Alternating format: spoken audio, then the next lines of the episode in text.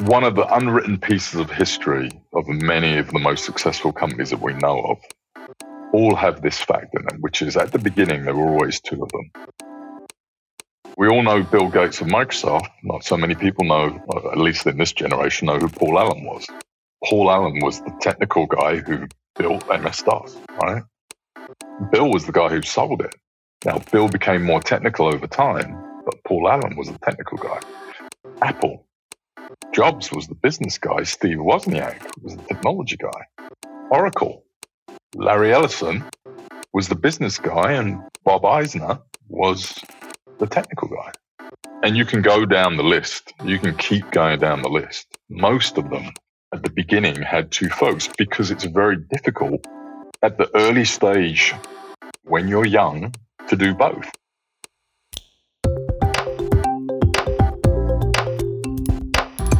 Hello and welcome to The Melting Pot. I'm your host, Dominic Monkhouse. The Melting Pot is a result of my hunger and curiosity for optimizing business performance, exploring corporate culture, customer addiction, and building high performing teams. It's full of advice from my guests, entrepreneurs, fellow business authors, and examples from some of my work over the last few years coaching the CEOs and leadership teams of some amazingly successful tech firms. The Melting Pot is my attempt to synthesize what I've learned along the way to help you build a highly scalable business and realize the potential of your life's work. If you enjoy the episode, head over to monkhouseandcompany.com forward slash podcast to find today's show notes and more editions of The Melting Pot. While you're there, if you subscribe to the newsletter, you can pick up a copy of my new book, Plan B How to Scale Your Technology Business Faster and Achieve Plan A. Enjoy.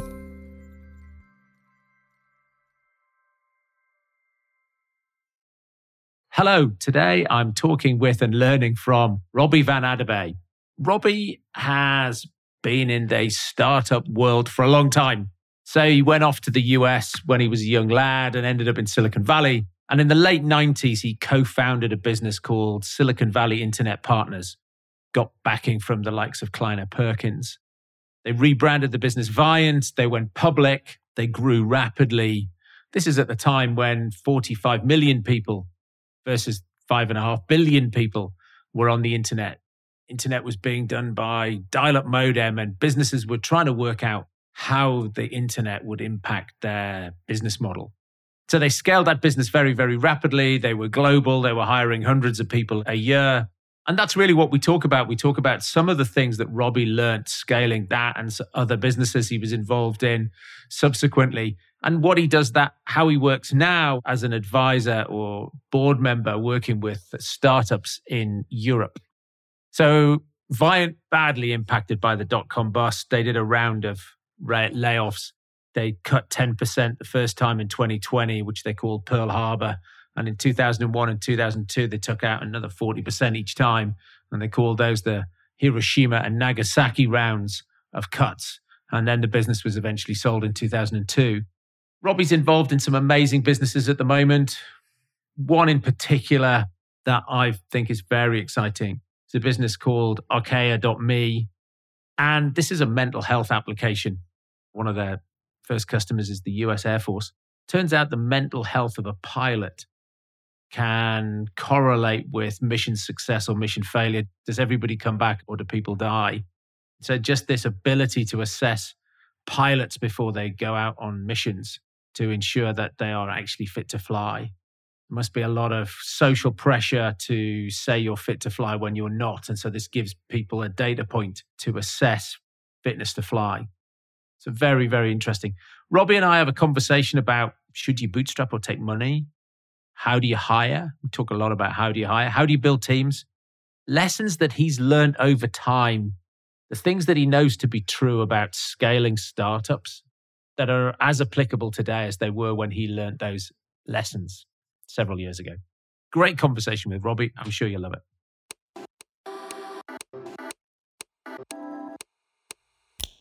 Hey, Dom. Good to be chatting. Robbie Vann-Adibé here, a Brit who spent the bulk of his career in the US, much of it on the West Coast in the technology area. A coder to begin with, you know, rose through the ranks, added to the skill set, became a manager, then became a, a senior manager, then became a co-founder and then became a founder.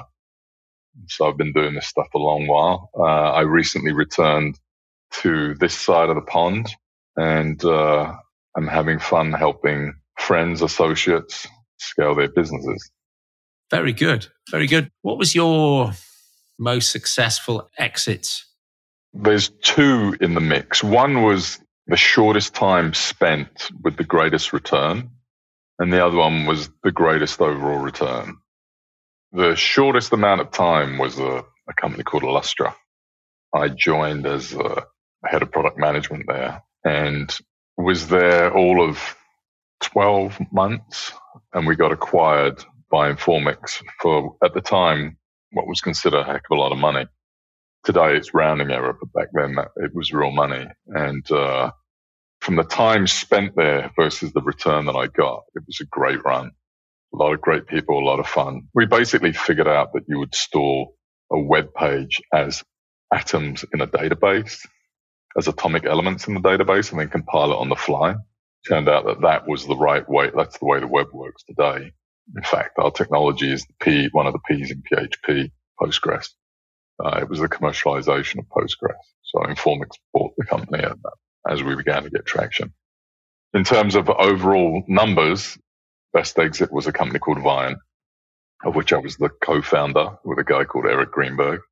We started off life uh, as Silicon Valley Internet Partners, and the premise was simple. It was uh, the spring of '96, April '96 building transaction based websites at that time was a very difficult thing to do.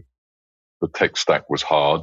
Stack is, is a bit of a misnomer. You had to sort of hand code the bulk of it. And I knew a handful of people, about 20 guys who knew how to do this stuff. And so we started a consulting firm to build transaction based websites for people. And as they say in life, so much of everything is timing. So much of success is timing. And our timing was about as perfect as it got. The big five as they were back then, Andersen, EY, Deloitte and so on, were all focused on Y2K projects. And so anything less than a million dollars, uh, sometimes was even five million dollars, was of almost no interest to those guys. They were so focused on the on the big stuff. And so, you know, if you had a website to build, you, you didn't want to spend that kind of money in the beginning. You just wanted to try it out to see what the result might be. So we were there with a number of other small organizations. All of us grew very rapidly. And uh, it was real fun. We went public in June of 96. With what revenue? Uh, no, we had real revenue. Yeah. Yeah. I'm, I'm not remembering how much revenue, but we had real revenue. No, it, it, and we were profitable. I'm sure I can dig those numbers up at some point, but it was a real business. No, I mean, it's 1996, 45 million people in the world were on the internet then. Now it's uh, five and a half billion. There you go. I mean, and let's be clear, when you say people were on, on online, you know, I remember dial up modem. I remember A, dial up modem. B, I remember, remember Coca-Cola.com. I remember the big release was that the Coca-Cola logo had flames around it. That was like, and that was it. They didn't do anything else. It just had Coca-Cola logo with flames around it. And they paid someone to build that for them. And, uh, that was the era where everyone was trying to figure out what did my business look like? And, and the thing that was very clear to us as an organization was this wasn't about building technology. You have to go back to foundational issues like what is my business and what do I, what do I do with that business online? So for instance, in the early days, we were working with Compaq and I remember sitting in one of the meetings and most senior people at Compaq said, we don't want to sell our PCs online because we'll cannibalize our channel. And thus ensued very long. I mean, these conversations went on for weeks, months even about what it meant for a company like Compaq to sell PCs online and what it meant to, to quote unquote cannibalize the channel. And, you know, our message was always the same as a company, which is if you don't cannibalize it, someone else will do it for you. And all the other guys, remember there was Gateway and, and other folks that had essentially fully embraced the online model. So everyone else had to play catch up. So you had to work through with them what the business issues were with regard to doing that, pricing, logistics, delivery, all that stuff were, were issues to be worked out. It's fascinating, isn't it? Because clients have similar conversations today about what does digital transformation mean. And by and large, they're having the same types of conversations. Dom, unfortunately, we have enough grey hairs to be able to say we've been doing this stuff a while. And, and I think the, the bit that's just fascinating to me is that it's the same conversations, a little bit different flavor, a little bit sort of variations on a theme, but a lot of the core stuff is the same. And, and often that's true of the technology as well. The way a lot of these technologies work are kind of the way that they used to. I guess the only thing that I look at and say, wow, we never really did anything like that before is, is basically the new data science, machine learning, quote unquote AI stuff. That's new. I don't remember anybody doing stuff like that before. And it's a different way of thinking about problems. It's fascinating and the opportunities are endless, but those questions are around, well, what do we do with it and how do we do things with it? Those questions are the same questions, just they end up with different answers, right? I was talking to a client this morning and now they can probably analyze some data in a way that they couldn't have done before. You know, they can go looking for patterns. They've got a tool that will allow them go and looking for patterns rather than have a human being trying to do it. I'm fascinated by the realm. It was enough to drive me back to school. I did a bunch of Coursera courses in the AI realm to really get back to basics and figure out, you know, okay, when people say AI, what do they really mean? Versus machine learning. And of course, it's, it is machine learning, right? There is no AI yet. It is machine learning. For a while, about a year ago, people were still arguing about that. Yeah. And now they don't argue; they just call it they just call it AI now. They do. I know, and as do I, because it's too itty bitty to get into the. You know what? No, it's machine learning. But some of the things that haven't changed are the people and what it takes to build a build a business. And so, what uh, what are some of the sort of heuristics or fundamentals that you now think to be true or know to be true about starting a business and scaling a business. Have we caught up? Is the ecosystem in Europe the same as the as it is in the US? I think that we've caught up most of the way.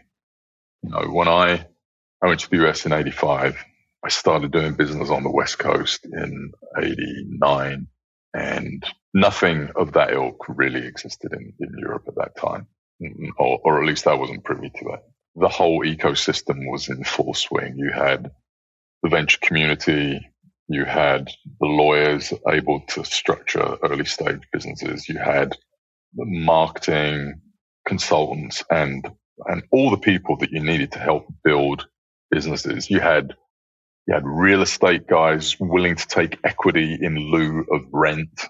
The whole thing was structured to allow people to start businesses very easily and very quickly. And that, you know, that ecosystem didn't exist in Europe. There was another piece, right? Which is the colleges churning out kids who didn't want to go work for a big company. They wanted to go work for a startup. That was part of the ecosystem as well. And successful entrepreneurs who had built technology companies previously, who were willing to put their hands in their pocket, write a check to a promising idea and sort of provide that seed stage funding and and more importantly advice to those folks. So that was it was everywhere right? Again that really didn't start coming into being until the first go round was when I came back to Europe briefly in 99, 2000. So we had a brief flurry of it then. And then when the crash hit, it all went away, but began to build slowly and slowly, right? Now we've got all those things, right? And if I had to call out what the most important part of that was, is I think it's successful entrepreneurs who've done this before, who are happy and willing to work with people embarking on the journey for the first, you know, or the first or the first few times.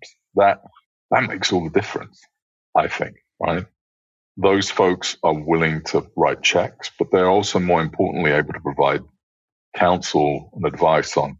And here's what you do when you run into this problem. Here's what you do when you get to this stage, kind of thing. The thing is that it's You know, you spend your time doing that. I spend my time, a lot of my time doing that because people are hitting those speed bumps in the road or first time round. Yeah. And it's much quicker if somebody just says, look, there's not a lot of learning here. Just here's the answer. Yeah, here's the answer. And, you know, I'll come back to that because that, that issue of here's the answer and what happens next plays into how I pick what to get involved in. Right. But yes, I believe Europe has caught up. And actually, we've got a little of an edge that they don't have in the US, which is that because we have social systems set up to catch people so they don't fall too far, we have free healthcare, we have free education, we have a lot of other stuff in place. You are able to take risks to go at new things perhaps more easily than you do in the US. Now, I know that's counterintuitive and you don't hear that as being the narrative, but I actually think there's something to that here. You know, there used to be a time, no doubt, where in the US, if you failed, no one cared. It was like, okay, you failed, have another go. In Europe, there, there were much bigger issues associated with that, right? I think that the attitude again is now here. That's probably one of the big things that have changed, which is the cultural attitude to failure. It's more acceptable. It's more acceptable to swing miss. No one cares if you step up again to swing again. I think uh, access to capital I don't see as a challenge, but I do think there's um there's maybe an attitude around I'm going to build the biggest company in the world in a thing. And I talked to Hermann Simon a number of times, and he said, you know, he wrote a book called Hidden Champions, where he looked for all of the privately held businesses in the world that turned that did a billion dollars, and he found lots of them in Germany because he felt as though Germans would go global quickly. He thinks now those businesses don't do that. Chinese businesses will do that. But I, I speak to a lot of people in the UK and in the US, because you've got a single market, I think people would go niche because there's a big enough single market. In the UK, they start to go broad much more quickly. They feel as though going to the US is going to be impossible. Going to France and Germany is a different language. And it's, there's sort of starting a business on on our island, I think there's some challenges around. But I meet people who've started businesses in Germany and Spain. And again, they're doing their bit, they're doing business in English and they're going global from the beginning. So no, it, almost if anything, the attitude is more global from Europe than it is than it is from here. I would totally agree with that. And more global than than the US thinks as well. Yes. What you see so often, it's just easier to build it takes a long time before you need to go to the rest of the world. Yeah. Yeah, no, and and it's not as instinctive a thing to do in the US as it is to do here, right? Yeah. Here, our markets, quote unquote, are also small. Yeah. That you have no choice but to go elsewhere, right? In the US, because it's so big, you don't have to go elsewhere for a while. You know, I think the bit that's changed in that is the web is global, right? You put your product up as long as you do a good job of describing it sufficiently, much of the world does business in English. I know it's a terrible thing to say that, but there is some truth to that. It's the language of technology or appears to be.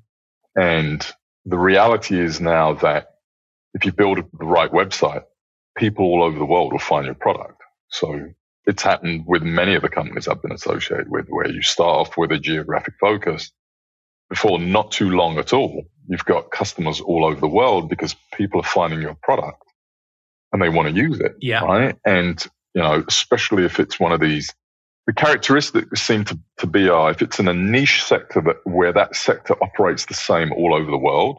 Yeah.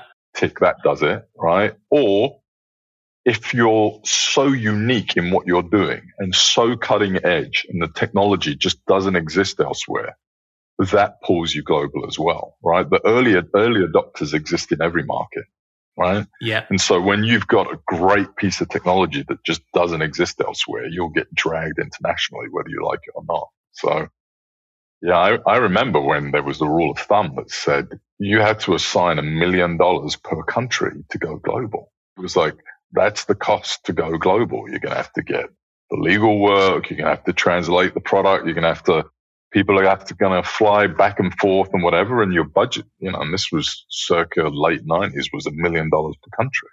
Ain't so anymore, right? Well, now uh, certainly I've got a number of clients who are remote first businesses and have employees maybe in 10 or 15 countries. No, I listened to I listened to the interview you did with Jay and that's the perfect encapsulation of going global in this world that we have today of network connections and Zoom calls and so on. I mean, she built from, you know, what was it, four people to 70 people and 20 million ARR. yeah. completely remotely. I mean, yeah. in 18 months. I mean, yeah. That's a great story. Everyone should listen to that. I forget what the what the number podcast is, but I think he did it relatively recently. Arthur. So, yeah, it's only it was a maybe a couple of weeks ago. Yeah, it's really good. Yeah, we were chatting before we uh, we pressed record. You've got a bootstrap versus take money bootstrap but VC. What's the? Yeah, at risk of offending all our VC friends. They're hard to offend. Come on, uh, they've got they've got thick skins. You know, first of all, I think we do our entrepreneurial colleagues or the younger ones just maybe starting out on this journey a disservice by always describing the journeys of the Googles and the Facebooks and the, you know, and so on of the world because they are, they're the black swan events. Right? Yeah. They're the exceptions. That's not how most businesses go. Yeah. And yet all the narrative, all the history, all the lessons come from businesses like that. And yet there is a lot of other ways to do stuff out there. And not everything makes sense to fund with large sums of money from other folks, from a fund and the quote unquote venture model. There are other ways to do this, right? And yeah, I always tell early stage entrepreneurs, folks really just getting going to study up on Atlassian, Cannon-Brookes and the guys. An amazing story. Taking Jira and, and essentially engineering first, allowing people to find the stuff, taking an open source approach to it, getting them to pay when they move to the enterprise edition and so on. And essentially that company was bootstrapped and they did take capital right at the end. And, you know, I think the story goes something to the effect of the money that they took before they went public was still sitting in the bank when they went public.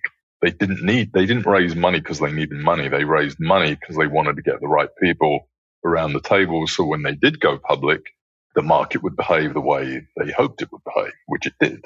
Right. Yeah. But they didn't do it for the money. They built a business that essentially was cash flow positive and profitable from the get go. And I think that that bootstrappable model is something that we should do, guys like us who try and help people going on this journey. We should do a better job of explaining to people when do you do that and how do you do it and what about what are the positives and, and what are the negatives, right? Know, there there is a time occasionally in those things to take capital. And that is when you found product market fit and you need to go faster. That's when you take the money. Taking money when you're still trying to figure out where the market is, it is a very dangerous thing for everyone involved, I think. And I don't know, I just, I've been doing this a long time now. And I think I've done most permutations. I've, I've taken money from excellent organizations that, you know, helped me build great businesses, but it's not the only way to do it. Yeah.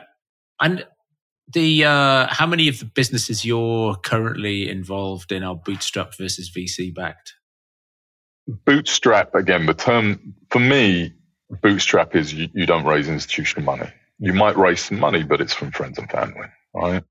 In that case, all of them, all of them. None, none of the things I'm working with right now have institutional involvement. There's pros and cons with that. Profitable, all of them? Uh, Yet? One of them is. Two of them, we're still figuring it out. Okay. We're using revenue. We're using revenue from opportunities to fund the growth of the business. Okay. Which, you know, is incredibly hard. Yeah. But, but doable. Yeah. Right. It just, it's a different playbook, but there is a playbook for it. Instead of flaming out quickly, it's the hard, hard yards. It also depends on, it depends on the market segment. Absolutely. It depends on the opportunity, right? You know, if you, if you really have found gold in them there hills, right? And and no one else is there, then maybe taking capital to dominate the market and be the only player and, and you know take 80% market share is the way to go. But not all markets look like that, right? Not all opportunities look like that. Some segments are small, you know, they're, you know, a couple of billion an opportunity, which sounds big, but to some folks that sounds small, right? But if you can build a business that does a couple hundred million a year in revenue and is profitable, well, there's a lot of value in that, right? Yeah. You're not going to be as famous as the founders of Google, but you can build a sustainable business there. You can build a sustainable business and you can make a lot of people very happy, right? You can yeah. make your team financially successful. You you can become financially successful. I mean, you know, maybe if you need Bugatti Chiron or things like that to make to make your day go well, then maybe not. But if if you don't need that, then there's there's a lot of there's a lot of opportunity down at the bottom, right? And so, what do you think? What does it take? I mean, if you're not going to go and borrow money and you're going to do the hard yards, what are the things that things that just have to be true?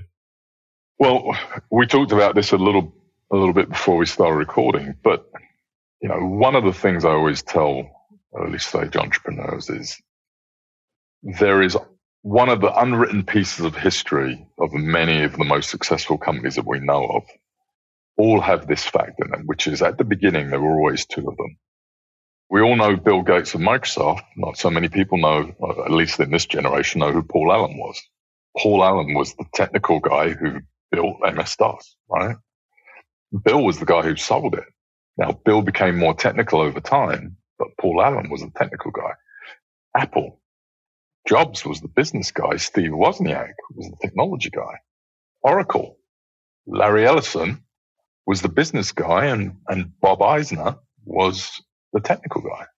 And you can go down the list. You can keep going down the list. Most of them at the beginning had two folks because it's very difficult for two at the early stage, you know, when you're young, to do both. You're either really good at the business part because that's what you've learned to do, or you're really good at the technical part because that's what you've learned to do. Being able to do both is there's not many folks who do both well. So you find you find the other person who can do the thing that you can't do, and you team up with them, and you build the business together. Now, oftentimes what happens is people evolve. Bill Gates is clearly a deep technologist at this point, right? And a great businessman. And so people add skills as the years go by that allow them to play the larger role. And that means that the team at the top changes. Paul Allen made the decision to leave Microsoft at a fairly early stage because he was so financially successful. He didn't have the, he didn't want to continue, right? So, you know, that process of, of building the team becomes the journey. So in the beginning, there are two. Then there's how do you build the team? And you know, I know that you and I have talked in the past about this. Building the right team is everything, right? It's more important than the money. It's more important than the market opportunity. It's more important than anything. Having the right group of people to do this with determines whether you're successful or not. So how do you go about finding the right people? And so, you know, I, I spend a lot of time talking people through hiring processes, right? Because that's, that's where it begins. How do you hire good people? I.e., what does that interview look like? Right. And so at Viant, we fine tuned this to, a, to the nth degree. We spent a lot of time figuring out how to hire great people and making sure that we, that we did it well. And we grew incredibly fast. You know, first year, I think we finished at 24. Second year, we were 50. Third year, we were 100 and something. Third year, we were 250 and, and so on, right? And if you're hiring 100 people in a year, then you're interviewing a thousand people. Yeah. Right. At least. So you have to have at least, so you have to have scalable processes for these. right? Which means that you need to have some technology in there. We built our own back then, but there are now technology for doing these things. But, you know, I always say the keys are this. I won't talk about where you place your ads to find good people or what that process looks like, but assume that you found someone who you think is a candidate, right? Step one is, do they have the skills required of the role? So there is a, a series of technical interviews to determine, does this person have the skills to do the role that you're looking for them to do, right? And I've always found that, you know, most people interview poorly. They ask questions where they go, do you know how to code X? And the person goes, yes, I do know how to code X. And they go, okay, do you know how to code Y? You know, interviewing processes that, that request evidence. Now, I think Google and the gang may have taken a little too far with some of the tests that they, they give people. Now, it's one way of ensuring that your engineers know how to code is to test them. And, and I know in a lot of places that they do that. And there, there is merit to that. But there's also merit to figuring out, can this person solve problems? And that, and that's what you're looking for. In the early part of a business, it's do they have the skills and are they problem solvers? Do they run through walls, walls to solve problems? Yeah. Right. So there's the technical fit tick. They, you find that they get technical fit. Then the next piece is cultural fit, right? Does this person fit the culture of the business that we're trying to create? Again, you and I have been at this a while. We all know there are incredibly capable people who are a nightmare to work with, right? And vice versa. There are really, really nice people who don't know anything, right?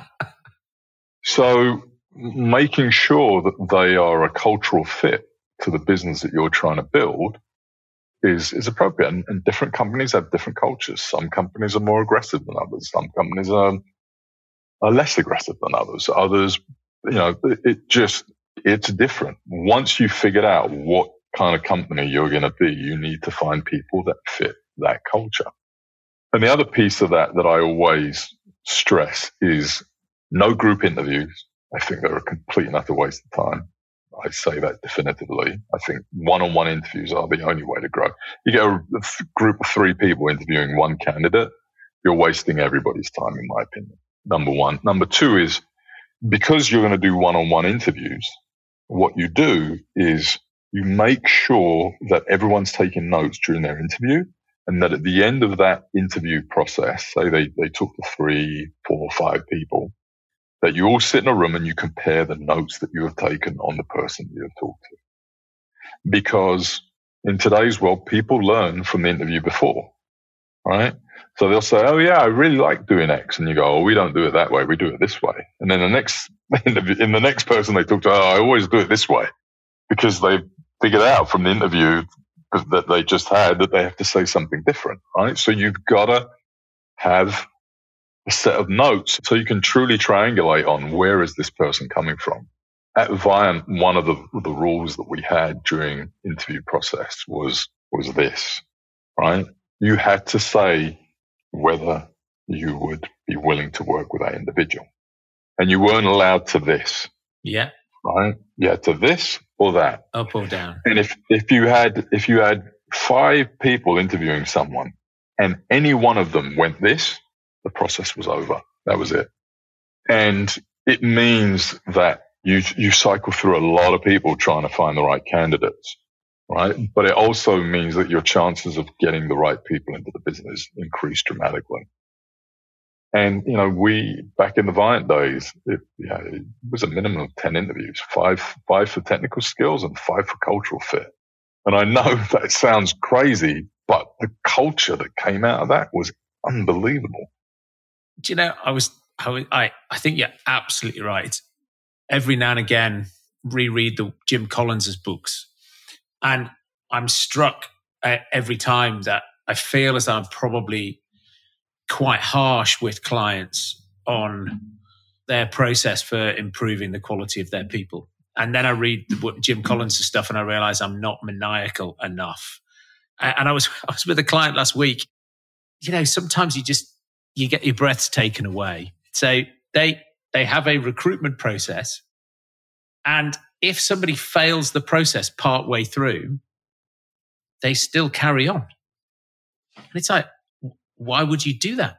And somebody went, oh, I don't know. I don't know. It's a good question. Let's change that. But it's, you know, five interviews. And if somebody gave, you know, thumbs down at interview two, they would still do interview three, four, five. It's like, don't do that. You're just wasting your time. You, somebody's already decided that this candidate's not going to make it. Stop. Stop wasting your time. It's why at Viant, one of the things that we would do. So Friday, I mean, we were a hiring machine. So our structure was Friday mornings were interview mornings across our network of offices. You, you, know, you basically said to people, assume that from nine to 12 on a Friday morning, there is a high likelihood that we, you will be asked to interview folks. Um, and lunch was basically you'd get everyone in a room who'd done interviews that morning and, and we provided lunch to the team of people that did the interviewing and you'd ask people to give their feedback. And it became part of the, part of the culture. Every, everybody knew that that was what Friday mornings were for. And that's, and, and it wasn't one of those, oh man, you're telling me I have to do that kind of thing. You know, like it, people were happy to participate in that process because they were part of building the company. Yeah, I've got a good friend who is at Amazon. He's worked for me a couple of times, and I was out for dinner with him recently. He's one of their bar raisers, and you know, I think he did 300 interviews last year.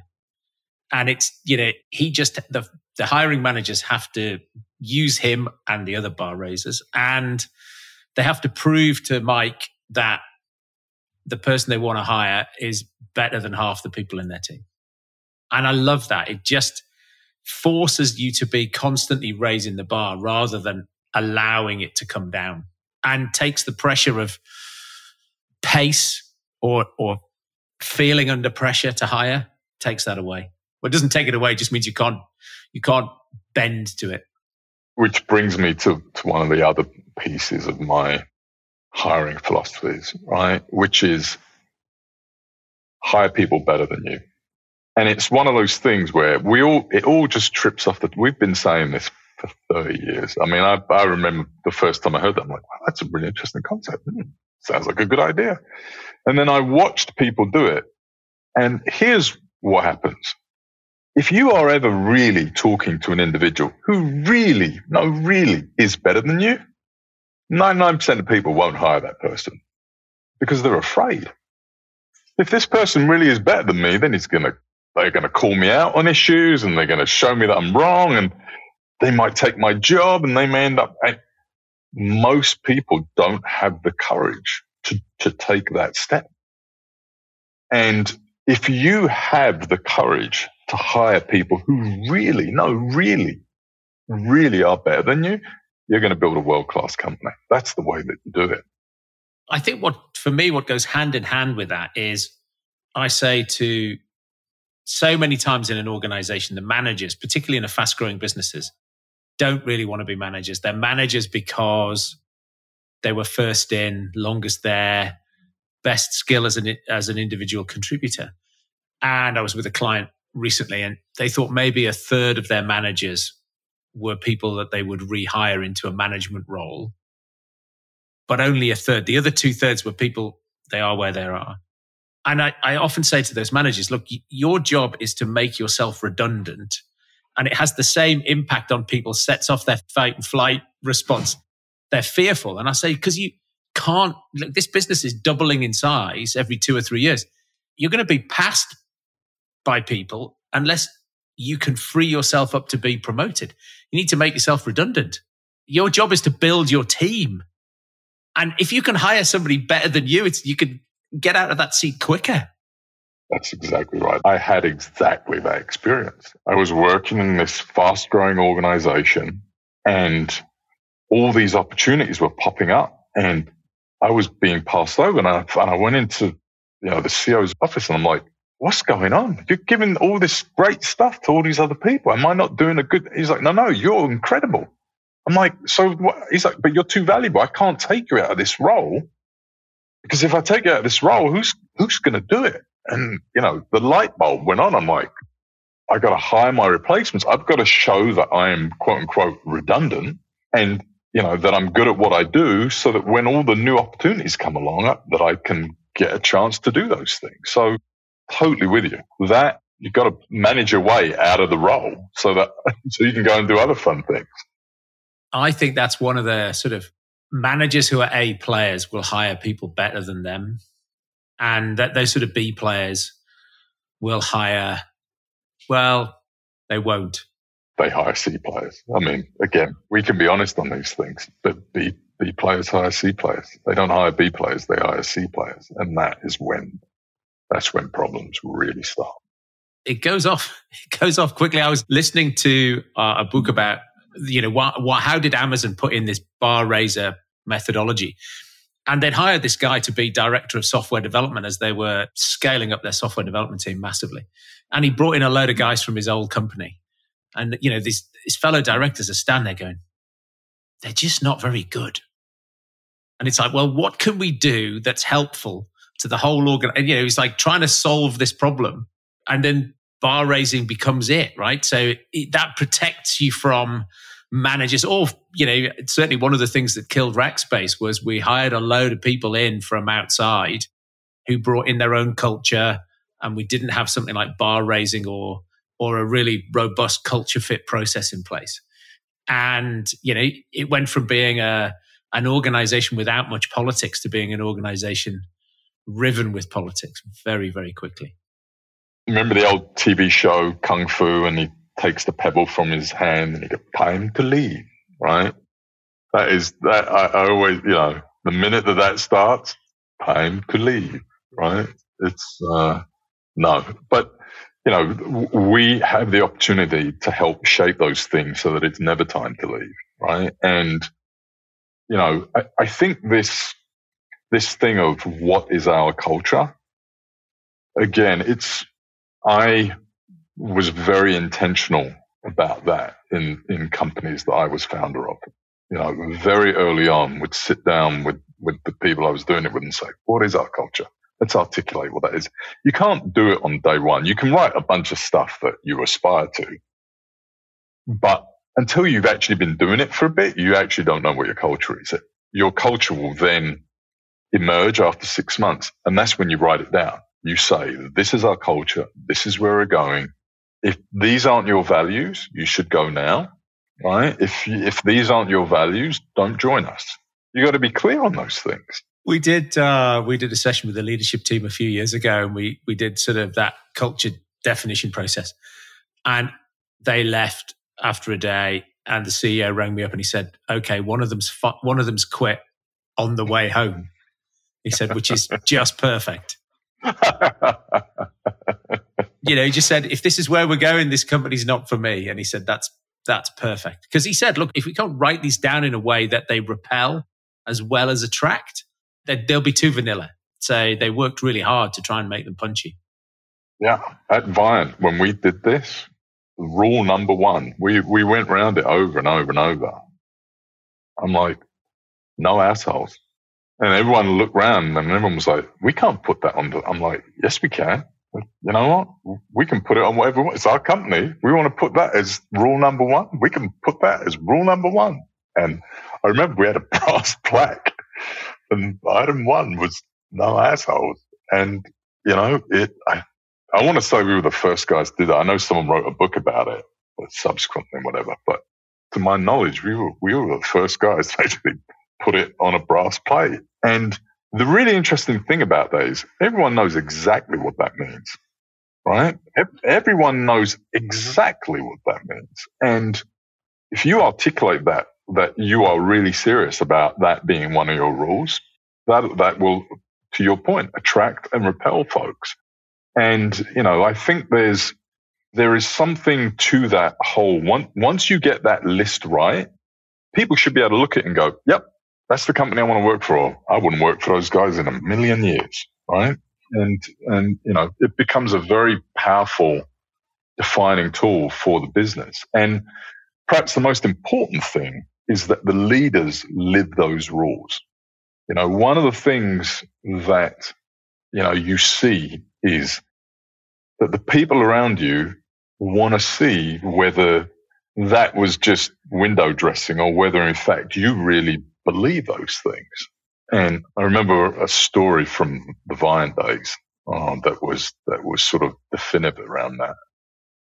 So uh, we had been trying to hire a head of marketing, a CMO for the business for a long time. We went through all kinds of candidates. We were spending real money with Ramsey Byrne, who were like one of the most expensive search firms of that era, trying to find the right candidate. And we'd found and rejected, you know, probably a dozen senior folks. And we, you know, we were starting to track towards IPO and you couldn't IPO without someone in that seat. So we had to find someone. Finally, we found a person. They interviewed in the other offices and passed muster. None of this, none of whatever. So uh, I think they went through Boston and New York, and they were now coming to San Francisco to, to interview and just make sure because we didn't want to get it wrong. And the company had started in San Francisco. We had ended up relocating the head office, HQ, to Boston because that's what the VCs wanted. So this guy arrives. I interview him, and at the end of my interview, I say, "Look, you're going to talk to four other people, and we need to be really clear on something, which is these are real interviews. This is not perfunctory stuff. People are going to be asking you difficult questions, and I need you to to respect the process and treat it the way you would a real interview process." He's like, "Absolutely, not not a problem." So we interview, and whatever. Guy leaves, and we have lunch and everyone who's done interviews that day comes into the thing. And we're like, well, what, let's start with this folk. You know, how do you do? And we go around the room. Four people do this and one person does this. Gives you a thumbs down. I'm like, oh my God. And the person that was giving them the thumbs down was literally brand new to the company. They, it was their first job.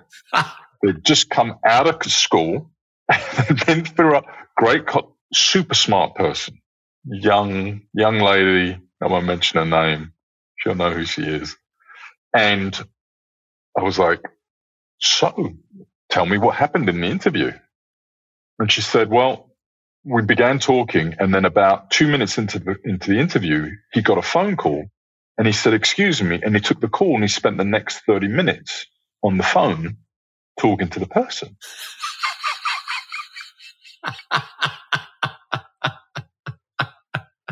and I remember like like all my senior managers were in the room that day and they all turned and looked at me. I mean, it was, you know, a clear violation of our culture and everything that we believe. And I'm like, oh my God, I'm going to have to go back to the CEO because by then we'd gotten a, a venture nominated CEO for the business. We didn't all have enough grey hairs back then to run it ourselves. And tell this person that this incredibly expensive process that we'd been through to find this individual couldn't go forward because we'd rejected him. And as it was, we, you know, we weren't in the best of personal relationships at that point. So there was me having to go back to this guy and tell him, ain't going to fly. And it was, and I remember the, my whole team like looking at me like, are you going to uphold our values? Are you, even though it might cost you personally big time, are you willing to do this? And I did. And, you know, much to his credit, our CEO understood. He was not a happy man, but he totally understood why. And we started the process again. But there are moments like this in businesses that become defining. That people want to know that you want to live those cultural values, right? Yep. And as you were talking, I was just thinking, I remember being going for a job interview a while ago. And uh, the guy was interviewing me, his phone rang and he got up and walked off and took this call. And he came back and he said, Sorry about that. And I went, I just think that was rude. And he said, What do you mean? I said, I just think that was rude. And he said, and he started it. I said, I, There's no way I would work for you like, goodbye. And I, goodbye. and I left because it's just like, you just know that it's not a company I'm going to enjoy working for. But, but I think, I think your story where you say you're under pressure, it's, it's cost a lot of money. The most junior person gives a thumbs down. Lots of companies would have just talked her out of it. And the values are then just a waste of time. They're all a waste of time. Not just one of them. They're all just bollocks. They're all, and that's exactly the point. At that point, they're all a waste of time. And I think that that you know, if, if you ever want me pounding the table on something, you know, one of the things that they're not teaching in business school and in, you know, all the places that people come from and then out of that, they decide to start businesses is ethics. I think ethics should be a mandatory part of huh. people's education. You know, what is right and what is wrong that desire for success pushes people to bend rules, to, you know, do things that they should not do, that they know are the wrong thing to do, yet they'll do them because they can't succeed otherwise. And we've got to find, we've, we've got to reset things, I believe. And now I'm sounding like an old guy. Now I sound like my dad. what I was going to say, what is it you know now you wish you'd known earlier? probably the most the most important thing i started vine at a point where i had achieved financial success and didn't you know didn't really have to worry about was it going to be successful or not and and what it meant was that i could afford to do things the right way I could afford to like say, no, you know what? Even though that's the hard way to do things, that's the way we're going to do it. And, and, and, and because if it didn't succeed, I, you know, I had other options. And what I realized a number of years after that experience was that if I had somehow managed to create that attitude in myself before the financial side of the equation was the reality. I could have started companies way earlier. I knew I knew enough to start things. I knew where opportunities lay. I had the skills to do it. What I didn't have is the my conviction to be able to go do it. And there are there are mind games one can play with oneself now that I you know where you you say how would I behave if I was in a position where I didn't have to worry about the financial side of the equation and then behave in that way. So as my yoga teacher used to say, you know, how would I behave if I was enlightened? And that's the way you should behave, right? How would I behave if I had the economic wherewithal to not have to worry about whether this thing works or not? What is the right way to do it? And, and that is the right way to do it. And you know, the ethics part of the equation, I think, is something that we all need to, we need to go back to what's right and what's wrong. Very good. What books have you got? What book recommendations have you got for me? Well, I, uh, I'm not reading enough technical business stuff currently. I find myself going back to my original love and one of the things that took me into technology in the first place, which was my love of science fiction. It's a wonderful genre and has matured greatly in the last 60 plus years. I guess it's been around plus, you know, and I'm rereading a book that I that I read when it first came out, a book called Nexus by I'm going to say Ram Nunez. It's a trilogy of books, and it basically, you know, it's set in the in the relatively near future, and it's about what happens when brain implants become possible. Uh-huh. And they create this thing called neural dust, if you will, that allows us to sync our brains. But in the course of telling that story and all the twists and turns, he basically describes a lot of technologies that we are currently wrestling with and that we are having discussions on. What happens when AI reaches AGI capability when it passes the Turing test. What do we do about that? How, who gets the technology? Who doesn't get the technology? What does that mean to society when this stuff starts becoming a reality? And he does an incredible job of exploring the nuances of it all. I mean, really, I, for a first novel, it's, it's amazingly well done. It just, it's, I find it very poignant to read. You know, I'm reading it 10 years after it first came out, and it's as relevant today. If, if anything, it's more relevant than when it first came out. The things that he highlights as the opportunities and the things that he highlights as the dangers, we're right there. these are the things that we are having conversations around. And he does a great job of framing all those things. So if you got time, give them a read. I'll have a look at that. Thank you very much indeed. Dom, great chatting. Thank you. Thank you for listening. I hope you enjoyed that as much as I did. If you'd be kind enough to leave a review, it will really help other like minded entrepreneurs find this podcast and grow our community. For all information relating to this episode, you can go to monkhouseandcompany.com forward slash podcast, where you'll find some cracking show notes, additional reading, and links relating to our guest. There, you can also find my blog and past episodes of my subjectively not crap newsletter, where I'll update you on the best articles I read that week, some recommended books, and other podcasts. Thanks, and I will see you next week.